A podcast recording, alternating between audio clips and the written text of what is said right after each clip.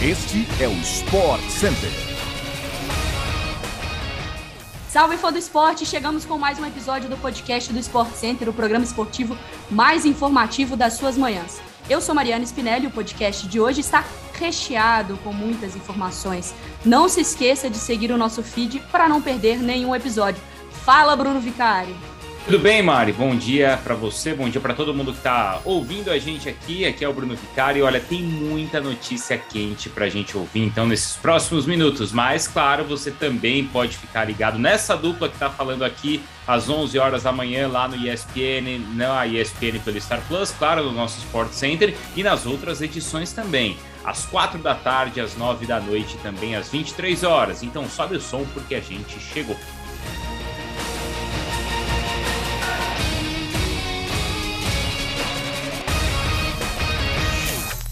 Vamos lá, pessoal. A gente começa com o Palmeiras, que está de olho na disputa do Mundial Interclubes no início do mês que vem. E o time se reapresentou ontem na academia de futebol para começar assim os trabalhos para essa temporada de 2022. Vão ser 18 dias de preparação até a estreia no Campeonato Paulista, que está marcada para o dia 23 de janeiro contra o Novo Horizontino. Na volta dos jogadores do Verdão ao CT do clube, no entanto, cinco atletas testaram positivo para a Covid-19 e foram isolados do restante do elenco. São eles o goleiro Everton, os meias Patrick de Paula e Gustavo Scarpa e os atacantes Rafael Navarro, recém-contratado, e também o Breno Lopes. É, além do Navarro, que vai ter a sua estreia nos treinamentos adiado, então, por causa do Covid-19, os reforços Marcelo Lomba e o Eduardo Atuesta estiveram presentes no primeiro dia de trabalho do Palmeiras nesse ano. A estreia do Verdão no Mundial de Clubes será no dia 8 de fevereiro contra o vencedor do confronto entre Al-Ali e Monterrey, que se enfrentam três dias antes.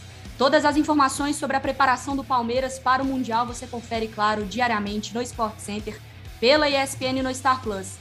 Bruno Vicari, eu acho que agora, né, com essa nova variante, tá pegando com mais força em todo mundo, o Palmeiras vai ter que criar essa bolha.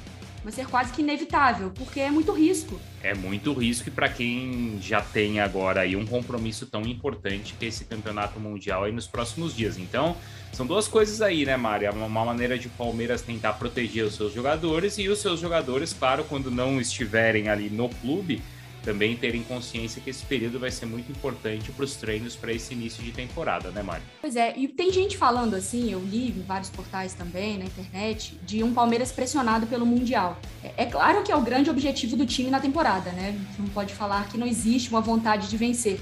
Mas também você não acha, Bruno, que talvez é uma pressão é, às vezes até um pouco surreal em cima de um clube que tem que ganhar um Mundial em cima de um Chelsea campeão de Champions League. Claro que ainda tem uma semifinal contra o Al-Ali, por exemplo, que é um time muito difícil, né? Claro, e foi o que aconteceu no ano passado, né? Quando tinha essa pressão toda expectativa também. E o time acabou parando no Tigres antes mesmo de disputar a decisão ali com o Bayern, né?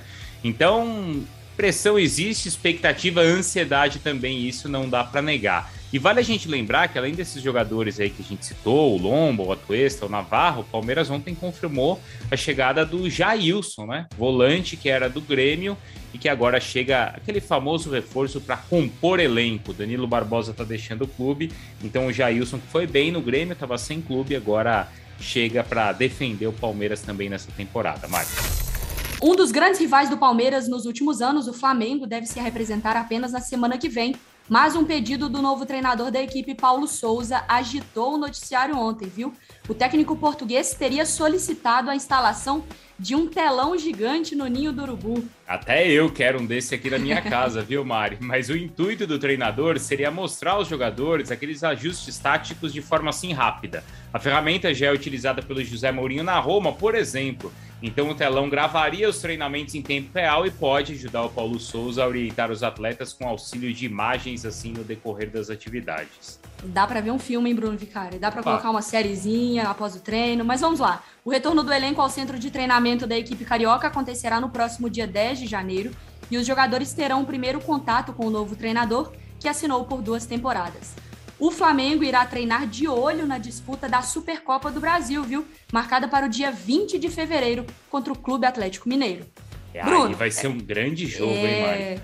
Mas assim, é que a Supercopa, todo mundo fala assim, ah, não, não me importo, talvez ainda não tem tradição, mas lembra daquele Palmeiras e, e Flamengo, que baita jogo que foi? Falar que alguém não se importava com aquilo?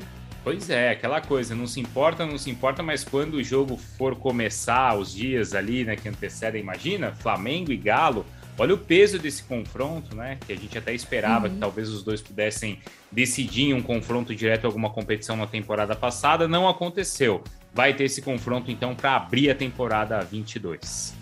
E aí tem a ferramenta usada, então, pelo Paulo Souza, né? O telão, que é uma coisa que o José Mourinho já utilizou na Roma também. É legal porque dá para perceber, assim, uma primeira avaliação, sem campo, sem nada, de uma vontade do Paulo Souza realmente de treinar, de botar os seus métodos, de já estar estudando, inclusive, o elenco do Flamengo, né? Isso faz muita diferença, talvez, para o time que ficou naquele meio que um limbo ali de, de treinadores, dá uma certa esperança para o torcedor rubro-negro. É, e claro, isso é ótimo. A gente, não tem ou não sempre teve técnico com prancheta ou mesmo com quadro ali na beira do gramado. Agora, se você tem estrutura para ter os drones, para ter as câmeras e apresentar isso em um telão, acho válido aí para as equipes é, de ponta aí que podem fazer esse investimento aí, como é o caso do Flamengo. Agora a gente vai então para a Europa. O Napoli busca um substituto para o Lorenzo Insigne, ídolo do clube que deve sair em junho. Um dos nomes que pode estar no radar do clube é o brasileiro Everton Cebolinha, que atualmente está no Benfica. As informações são do jornal La Gazzetta dello Sport. O Napoli já havia tentado contratar o Cebolinha quando o jogador ainda estava no Grêmio, mas a negociação vazou na época, o que irritou os dirigentes napolitanos. Em seguida, o atacante acabou se transferindo para o Benfica. É, e aí, segundo o jornal, o fato do Cebolinha não ser titular no Benfica é um fator que pode sim pesar na negociação. De 27 jogos do jogador na temporada, ele foi titular em apenas 15. E essa é a segunda temporada do jogador no time do Estádio da Luz, clube no qual marcou quatro gols e deu cinco assistências até aqui. Caso se transferisse então para o Nápoles, Cebolinha chegaria com a responsabilidade de substituir um ídolo do clube italiano. É, não vai ser fácil não. A Série A está de volta hoje, inclusive com o Napoli em campo, hein? Que encara fora de casa ninguém mais, ninguém menos que a Juventus. A partida é válida, claro, pelo Campeonato Italiano, vai ter início às 15 para 5 da tarde, transmissão ao vivo pela ESPN no Star Plus. Você não pode perder. O Atlético acertou ontem a renovação do goleiro Everson, que agora tem vínculo com o Clube Mineiro até o final de 2025. O jogador foi um dos destaques do Galo na conquista do Campeonato Brasileiro e da Copa do Brasil em 2021. O Everson participou de 68 jogos do Atlético nesse ano, um recorde em sua carreira como goleiro e também esteve na seleção do Prêmio ESPN Bola de Prata Sporting Bet. Além da renovação do Everson, o Galo também se movimenta na busca por um técnico estrangeiro. Tá difícil achar, hein, Mari? É, Bruno Vicari, a missão é complicada, viu? E um dos nomes cobiçados seria o português Carlos Carvalhal, que admitiu ontem em entrevista à Rádio Marca que recebeu a consulta do Galo e do Flamengo recentemente. Conforme apurou a ESPN Brasil, outros dois estrangeiros também estão no radar do Atlético.